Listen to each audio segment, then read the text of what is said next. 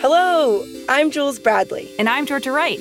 We're the co creators of Inherited, a climate storytelling podcast by, for, and about young people. And after a long break, long break, like two years long break, Inherited is returning for season two. Woo! Finally.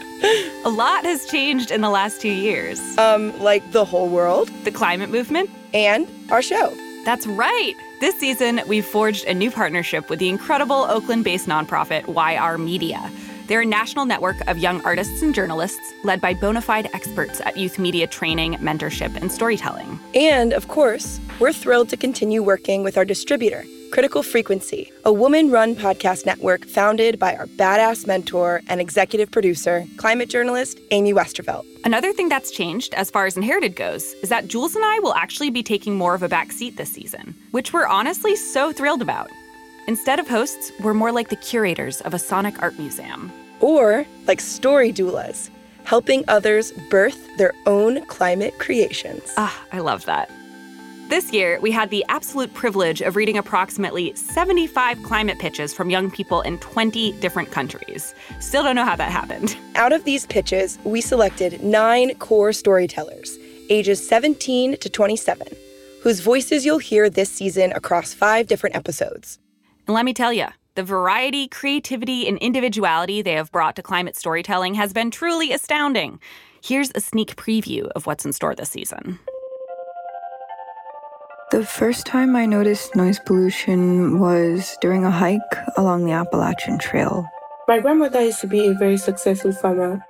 Like our mother and grandmother before her, she grew cocoa, coffee, yam, and atari.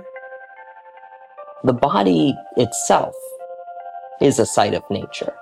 As a child, I had no idea my family and I were breathing in poison every time we walked out the door. I'm a queer trans Filipino person from the South. Like, that's a weird person um, in America. A big thing that really kind of shook me standing in the lines to collect the water.